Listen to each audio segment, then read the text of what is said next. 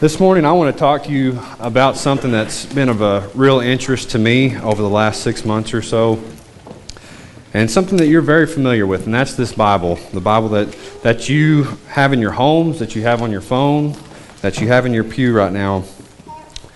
And just for a minute, I want to I want to show you how interesting this book is, just in a few slides. The Bible's a book that was written over 1600 years, over a long period of time, from the beginning of it, beginning when Moses started it, it took about 1600 years for John to, to write the final book in it. It took about 40 generations to write that.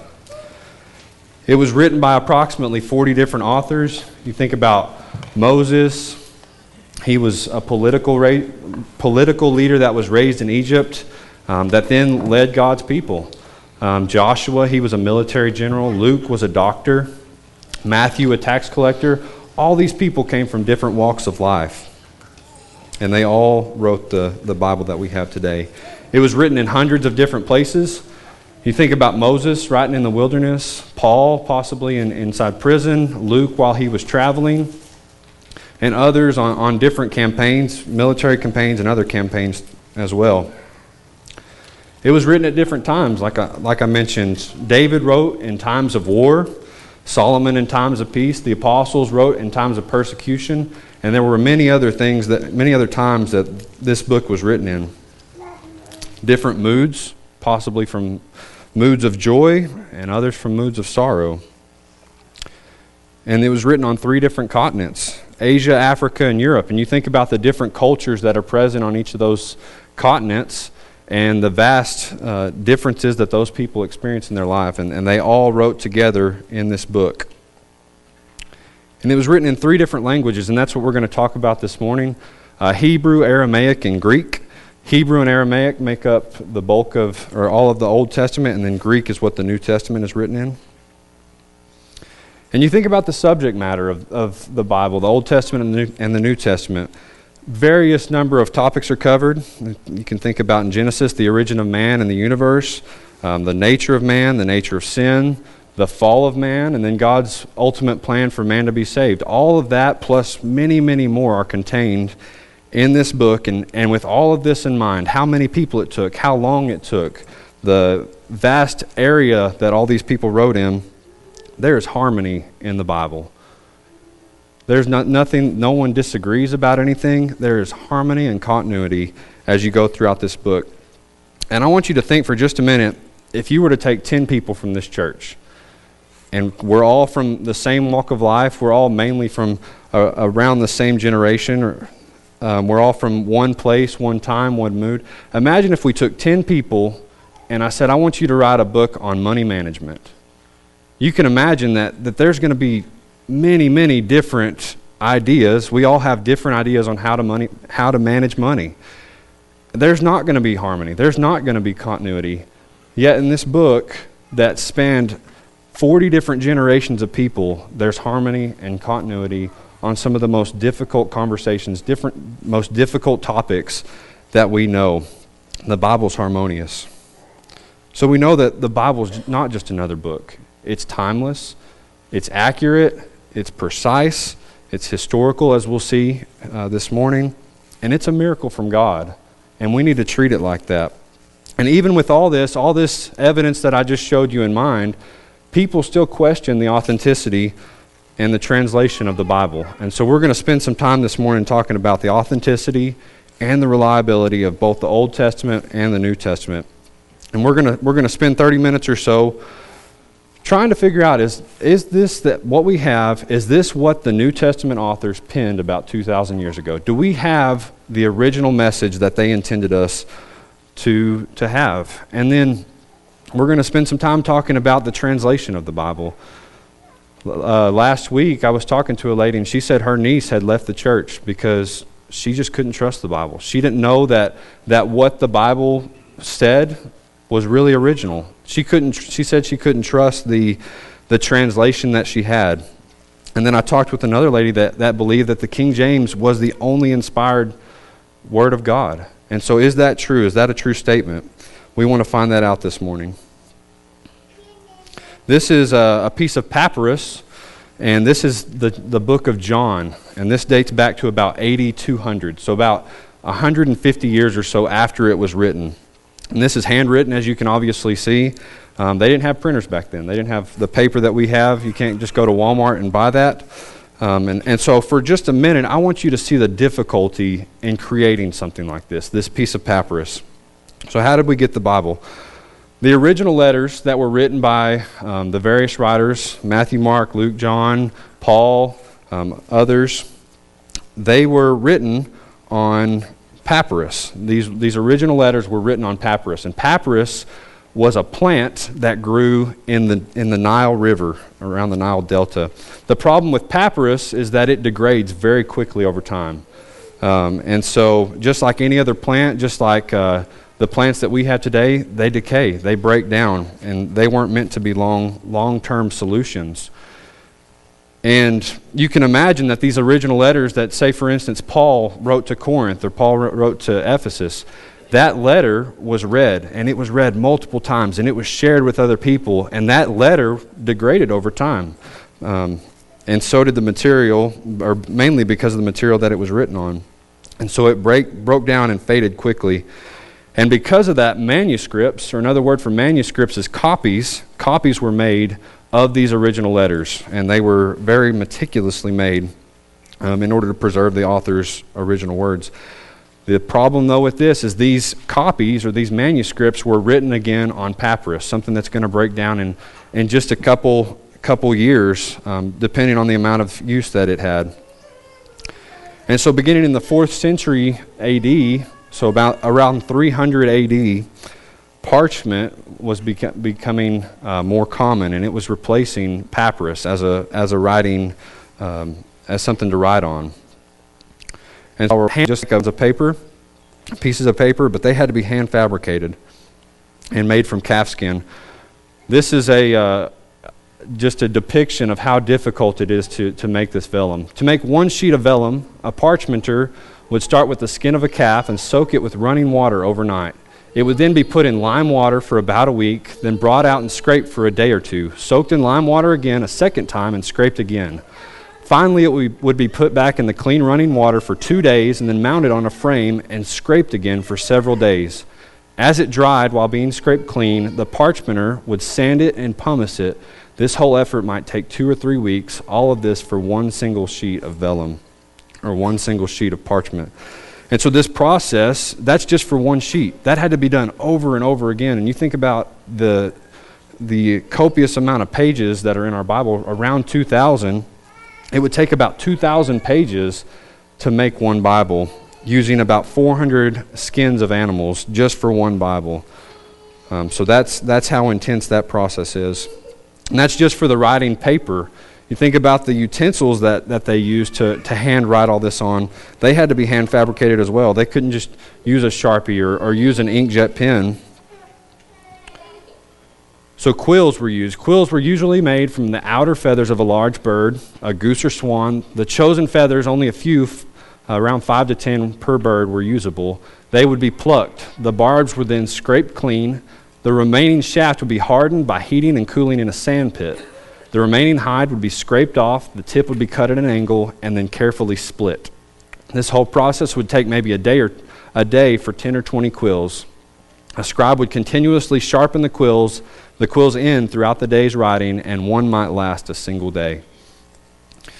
And so, several hundred quills, as you can imagine, would be used to copy the Bible and then the copyist would then hand copy each. Bob, you got really efficient at copying just because you wanted to make sure that that, that document was accurate, that it was it matching, that it matched exactly to the original.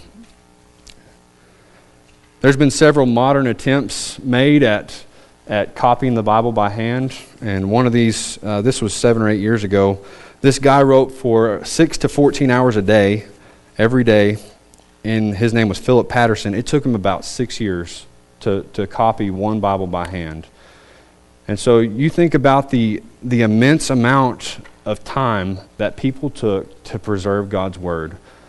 Many, many hours, many days, many years, many people's livelihoods were spent. This be repeated every single time that we needed another copy of the Bible. And that's why people back then, they cherished their Bible. That, they, they knew how, how difficult it was to create this thing and how difficult it was to, to copy it.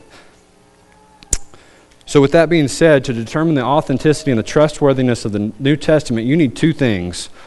First, you need a complete text that is original and authentic.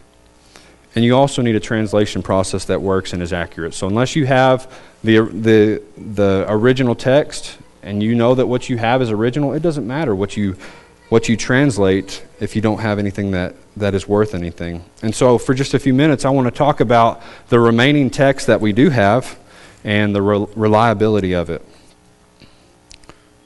And you will find that the Old Testament and the New Testament as a whole have been accurately pieced together um, throughout time.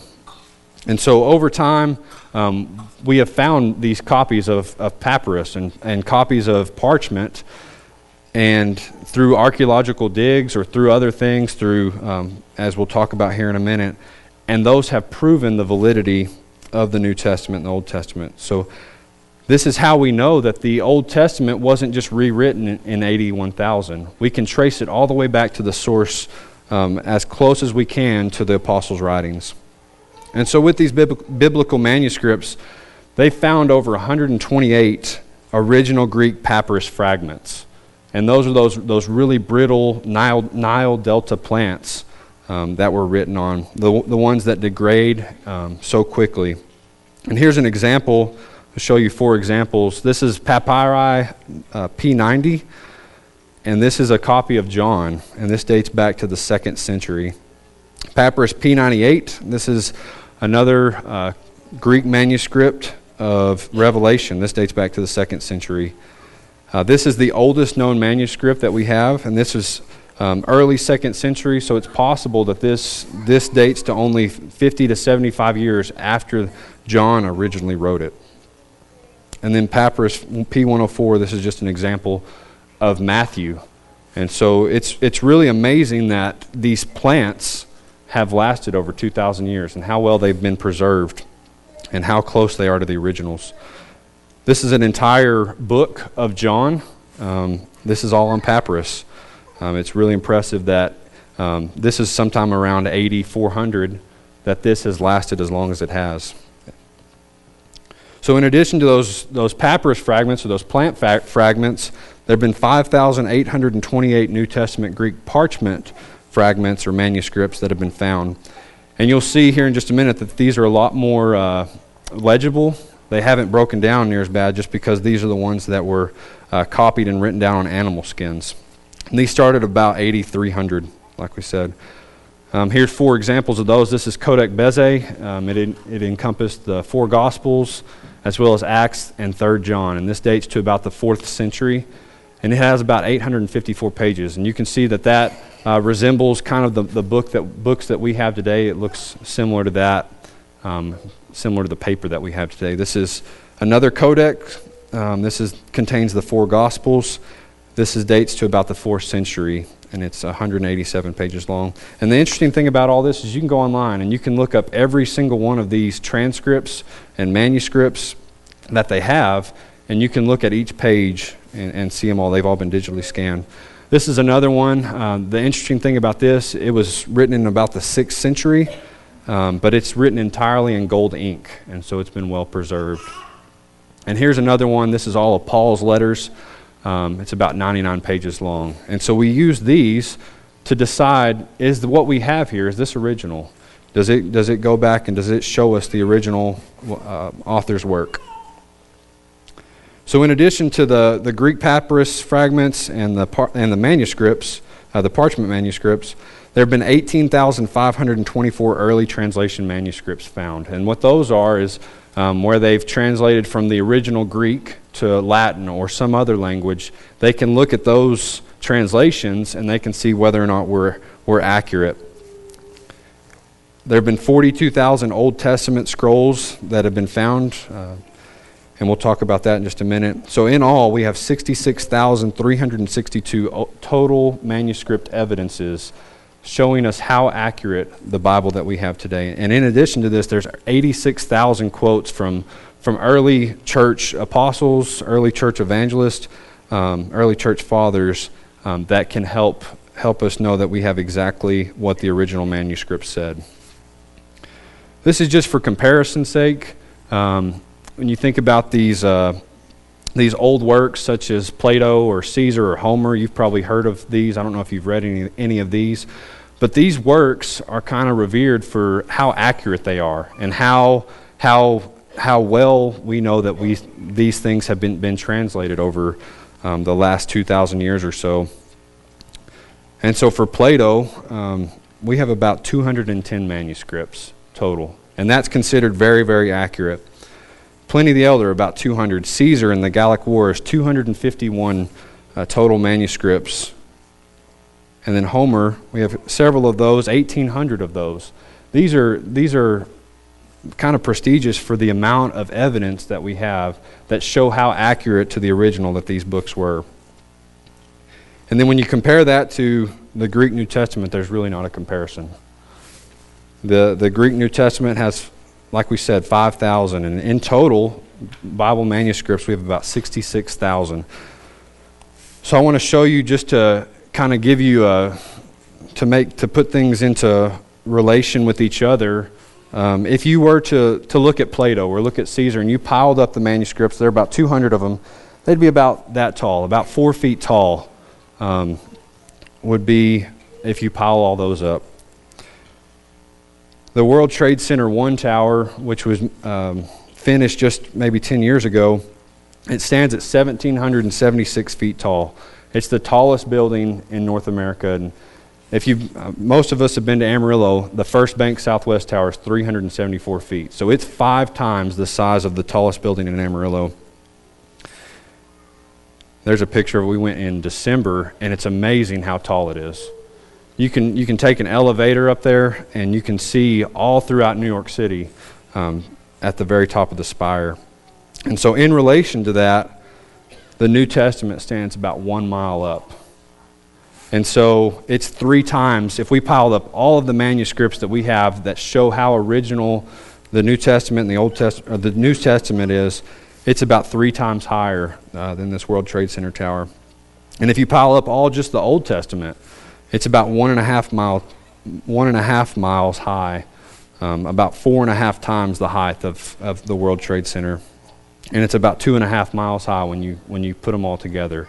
And so we have a plethora of information, and it stands taller than 13,000 feet, which is taller than uh, the tallest mountain in New Mexico. So, up until 1947, scholars thought that the Old Testament was pretty accurate. Um, the problem is some of the oldest scrolls that they had dated back to about 1000 AD, so about 2000 or so years after some of those texts were written. And they thought they had a good idea of how accurate it was. But in 1947, two goat herders were herding their, their goats up northwest of the Dead Sea. And they were, as they were going up in these mountains, they were throwing rocks, seeing who, who could throw the farthest rock and one of them throws it, and they hear this shatter. And so they went to investigate, and what they found were clay pots. And you've probably heard of the Dead Sea Scrolls. This is what they found. Um, they found many, many um, caves. They found 11 total caves with different clay pots in them, all with different uh, manuscripts and different, different scrolls of the Old Testament. And here's a picture of, of where all these um, caves were found. And over, I think it was about 10 years, they found 900 different scrolls with more than 225 copies of the Old Testament in Hebrew and, Arama- and Aramaic. And so, after careful c- translation, they found that these were dated back to about 1000 BC, which was 2,000 years earlier than some of the newest um, Old Testament scrolls that they had at the time. And what they found was they matched. That over 2,000 years, um, the, the Old Testament had been translated accurately. So, is the New Testament authentic and complete? And, and this was asked to several different scholars, and I've got two of their quotes. F. F. Bruce, who was a biblical scholar and professor of Greek up until um, about 1990, he said, There is no body of ancient literature in the world which enjoys such a wealth of good textual attestation as the New Testament. And then Bruce Metzger, He said, even if we had no Greek manuscripts today, by piecing together the information that these translations from these translations from a relatively early date, we could accurately reproduce the contents of the New Testament. In addition to that, even if we lost all the Greek manuscripts and the early translations, we could still reproduce the contents of the New Testament from the multiplicity of quotations and commentaries, sermons, letters, and so forth of the early church fathers. And the list goes on and on of, of all the different people who praise the New Testament's uh, accuracy. And some of these people aren't even biblical scholars, some of them are just um, worldly people who still have praise for how accurate the New Testament and the Old Testament are. So I think we've determined that, that we have a text that's original and that's complete to what the original authors wrote down. And so, with that being said, there's no point in having that if you don't know what it says. And so, we need a translation process that works and is accurate and, and it relays what that original author was really wanting to, to say. So, I want to answer the question of how does God feel about the use of translation? What do you think God thinks about that? This is Hebrew, and I don't, is there anyone here that can read this? Because I can't. I don't even know what part of the book this came from. This could be, uh, could be Genesis, it could be um, Psalms, I just don't know. But this is what the Old Testament was written in. Um, the bulk of the Old Testament was written in this, um, but there were several books like Daniel and Ezra that were written in Aramaic. And so you throw in another language there. How does God feel about us translating this so that we can know what it says? No one here's fluent in Hebrew, and I don't think anybody wants to learn Hebrew. And so the Old Testament, like we said, the Old Testament, they were penned in Hebrew and Aramaic. And God understood that the world read and spoke and conversed in many different languages. If you look back at Genesis chapter 11, God caused a division in language at the Tower of Babel. And so he understood that the world conversed and talked in different languages. And so, with that being said, he also understood that the world would need to, that the word was going, going to need to be translated in order for this vast number of languages throughout the world that were being spoken for them to be understood. And so this is a map of around the 4th to 3rd century BC, and I, I won't get too historical on you here, but where this red box is up here, that's Greece. That's modern day Greece. And Alexander the Great, um, around the 4th century BC, so about 300 years before Christ, um, he started to make his conquests. And all of these places in yellow over here, um, that was areas that spoke Hebrew and areas that spoke Aramaic. They didn't speak Greek like all the Grecians did. And so, as Alexander moved his, his troops and as he captured um, these different cities, and you, you can see his conquest from the red line as it goes throughout there, um, all the way down into Egypt. All those places that spoke Hebrew and spoke Aramaic, they didn't speak that anymore. And so that's what the original uh, Old Testament, that's what it was written in. And so all these people that read and spoke in Hebrew now didn't speak Hebrew anymore. They spoke Greek because that's what um, the Grecians spoke. And so, because of that, a translation known as the Septuagint um, was created. This happened sometime around the third or second century BC. And this is when the Hebrew and Aramaic texts were then translated into Greek. And this was known as the Septuagint. There's a lot of information out there that we don't have time to go over on that, um, but it's really uh, very interesting. I encourage you to look at that. So, how did Jesus feel about the translation of the Old Testament known as the Septuagint? Would he approve of that? Would he use that? Matthew 22, verse 31. But concerning the resurrection of the dead, have you not read what God has spoken to you? What, what has spoken to you by God, saying, I am the God of Abraham, the God of Isaac, and the God of Jacob. The interesting thing about this quote that Jesus just said here is this was actually taken out of the Septuagint. And so. Uh, um, Christ had an early version translation of the Hebrew to Greek text known as the Septuagint. And if you, if you read throughout and you go and, and do some studying on it, about a hundred different quotations are taken from the Septuagint Bible or this early translation Bible. Matthew 24, verse 14. And this gospel of the kingdom will be preached in all the world as witnesses to all the nations, and then the end will come. And that's what Jesus said. And he's, this is part of, of him saying, everyone's going to hear about this, everyone's going to read the Bible. And so he understood that people were going to need to hear the good news, hear the gospel through a translated Bible. What about this? Anybody speak Greek? This is Koine Greek, um, and this is actually a, a translation of Matthew. Um, we need to find out a good way to translate from the Greek, which is what all of the New Testament was written in, the modern day Greek at the time, and we need to find out how, how do we convert that into modern English that we can understand today.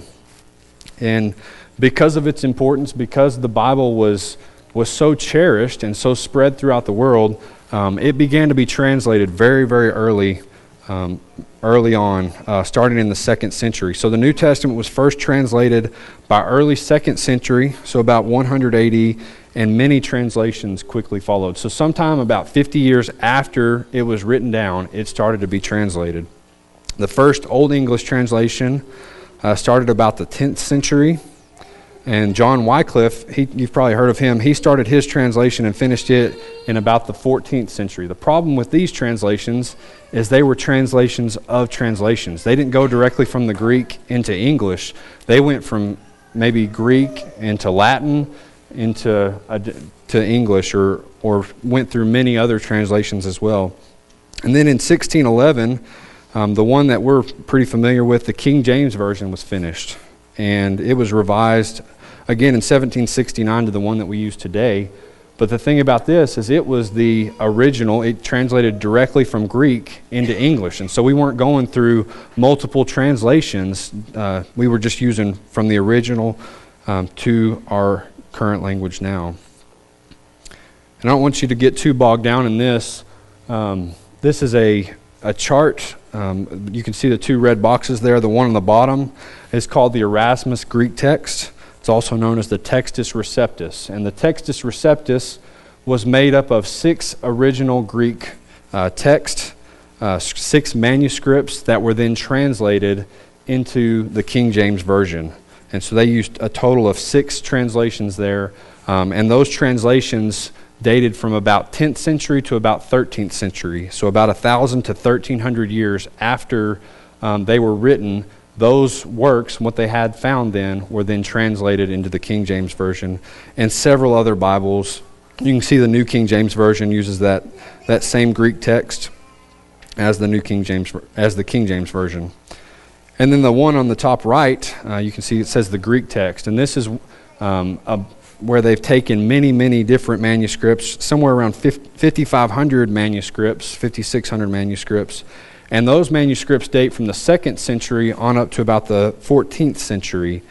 And um, those also include the Textus Receptus. And then those texts were then translated and used for the translation um, of the Bible. And so uh, the nice thing about these Greek texts, the, using the Greek text, is we have about 800 years newer um, translations than what we did when you look at the old Textus Receptus that were um, somewhere around 800 years after. So, for just a second, I want to talk about Bible translation comparison. And the way they do that is that it's broken down into three different things word for word, and you can see that um, on the far left up there, um, thought for thought, and paraphrase. So, when you look at a word for word translation, you translate each word word for word. Um, thought for thought, you use a sentence and you translate that sentence or phrase, and then a paraphrase is kind of like a summary um, of a passage. So, I don't know how many people are familiar with Spanish, but this says, A mí me gusta comer pan. And so, if we do a, a word for word translation of that, it, it reads, To me, me likes to eat bread. If you, if you convert every one of those words and translate each one of those words word for word, that's what that sentence comes out. And so, if we go with a thought for thought, it says, I like to eat bread because it uses the sentence structure in mind and it, it helps make that sentence make a little bit more sense. And then if we use a paraphrase Bible or a paraphrase translation, bread is good. It's, it's kind of a summary. It doesn't use necessarily even the whole um, passage. It just is kind of like a commentary um, of that, of that uh, statement. And so for, for one verse, I want to look at 2 Timothy 3, verse 16, one that we're all pretty familiar with. Um, a word for word, word translation of that says, All scripture is given for, by inspiration of God and is profitable for doctrine, for reproof, for correction, for instruction in righteousness. And an example of a thought for thought translation of that is all scripture is God breathed and is useful for teaching, rebuking, correcting, and training in righteousness. And then if we look at a paraphrase, an example of that would be a, the Message Bible. Every scripture, or every part of scripture, is God breathed and is useful, for one, useful one way or another, showing us truth, exposing our rebellion, correcting our mistakes, and training us to live in God's way. And so you can see that the author there, the translator there, took a lot of liberties um, when they made that paraphrase.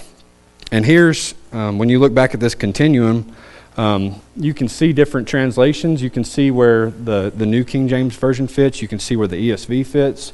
Um, you can see that the, the King James Version and the New King, James, New King James Version are right between that word for word and thought for thought. And so, with that being said, you want something that is original and, and uh, word for word, but you also want to be able to understand what it says.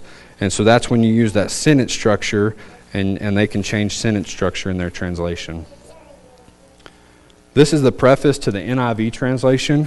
Thought this was pretty interesting.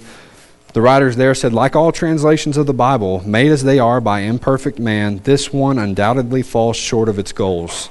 Yet we are grateful to God for, for the extent to which He has enabled us to realize these goals and for the strength He has given us and our colleagues to complete our task. And so this sentiment is basically conveyed in every Bible that we have. It's somewhat conveyed in the New in the King James Version and many other translations. And those authors basically say, We are human. We make mistakes. God did not translate this Bible. This Bible was translated by humans. And so we need to keep that in mind. These authors say there's room for error. We could have mistake we could have messed up something here. And so this is a, a, chart, and this is just one example of this. This is 15 of the most popular Bible translations, and this is characterizing them based on the reading level uh, that, that they have. And these charts, they change a little bit, but they all are pretty much similar in how they grade them. You can see, um, starting around grade 7, uh, the New King James Version, the CSB, they fall in there grade 7th and 8th, the NIV. And, and it goes on from, from there. Um, if you do studies and you look at the research, um, the average U.S. adult reads on about a sixth to seventh grade reading level. And so, with that being said, we need to make sure that when we're talking about the, about the Bible and about the gospel, that we're relaying that information in a way that someone can read and some way that they can understand with that. 1 Corinthians 14 uh, it says, Again, if the trumpet does not sound a clear call, who will get ready for battle? So it is with you. Unless you speak intelligible words with your tongue, how will anyone know what you're saying? You will just be speaking into the air. Undoubtedly, there are all sorts of languages in the world, yet none of them is without meaning. If then I do not grasp the meaning of what someone is saying, I am a foreigner to the speaker, and the speaker is a foreigner to me. And so we need to make sure that as we talk to people, that as we use our Bible as um, as a way to do that, that they're able to understand uh, what we're saying. Matthew 24, it says, In this gospel the kingdom will be preached in all the world as a witness to all the nations. And this is something that I used earlier. This was what Jesus said. Jesus, understanding that the Bible was going to need to be translated, um, he understood that he wanted everybody, and we understand that, that he wanted everybody to be able to understand what he said. And so, with all that being said, everything that we've gone over this morning, do we have a complete text that is original and authentic? And I think that we've seen 66,000 different evidences that show us yes, we do. Um, and then, do we have a translation process that works and is accurate? And yes, we do to that too. Um, when a word is translated, we can look up that original word in our Bible and we can look back at the Greek and we can see the exact meaning of what that author was trying to relay uh, when they wrote it down. So this morning I've been talking about this book. we spent about 30 minutes or so um, talking about this book, but for just a second, I want to talk about you. And I want to ask you, what does this book mean to you? How do you feel about this book? 19%. There was a study done a couple years ago that showed that people that went to church, Christians that went to church, only 19% of them read their Bibles every day. And so I want to ask you, do you are you part of that statistic? Are you part of the 81% of people that do not read their Bible every day? Or do you read your Bible every day? What would that number be if I polled your family? Think about that and be honest with yourself. Acts 17:11 says these were more noble than those in Thessalonica, in that they received the word with all readiness of mind and searched the scriptures daily whether those things were so. So would you be considered noble? Do you search daily? Do you study daily? You think about the history of the church and everything that people have gone through, and we haven't talked about the persecution of the study or persecution of the translation of this Bible, but a lot of people have lost their lives.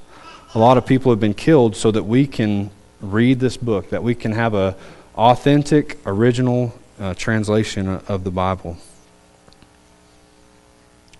And we'll close with this verse 2 Timothy 2, verse 15. It says, Do your best to pre- present yourself to God as one approved, a worker who has no need to be ashamed, rightly handling the word of truth.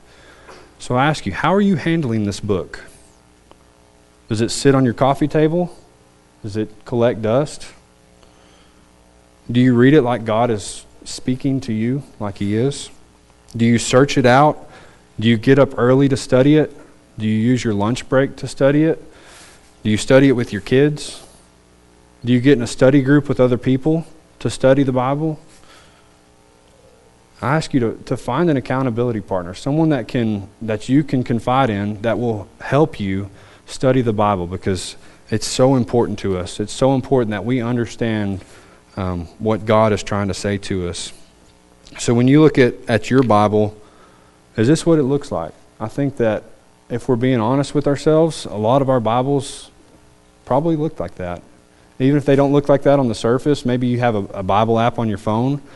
Does it pop up and say, You haven't opened this app in a while? It's time to do that. And I, I think that if we're honest with ourselves, that's probably the case. But I've also seen some Bibles that look like this. You can tell that, that people have, have marked them up. They've studied them. They know what it says. They're referencing it, they're highlighting, they're making notes. And I ask you to look into your heart. I ask you to, to look at, at these two Bibles here and, and realize what does your Bible look like? We're going to sing a song here in a minute, um, and I'll ask you to get your songbooks out for that. I ask you to look into your heart and, and reading the Bible is something that, that you don't have to come up to this front to the front of this church and, and make a confession about. But I ask you to change your change your perspective on that. Change your idea of how you study the Bible. And with that study of the Bible, sometimes we find out that there's things in our lives that, that we're just not doing right. Sin that we fall into, traps that we fall into, and we need to fix that. And sometimes we need to come to the church. Sometimes we need to confess that. And that's what we're going to do this morning. We're going to offer an invitation. And sometimes with that, sometimes as you study the Bible, you realize that you need you, realize that you need to be baptized. And maybe someone here this morning needs to be baptized. And we'll ask you that if you fit in either one of these categories, that you please come as we stand and sing.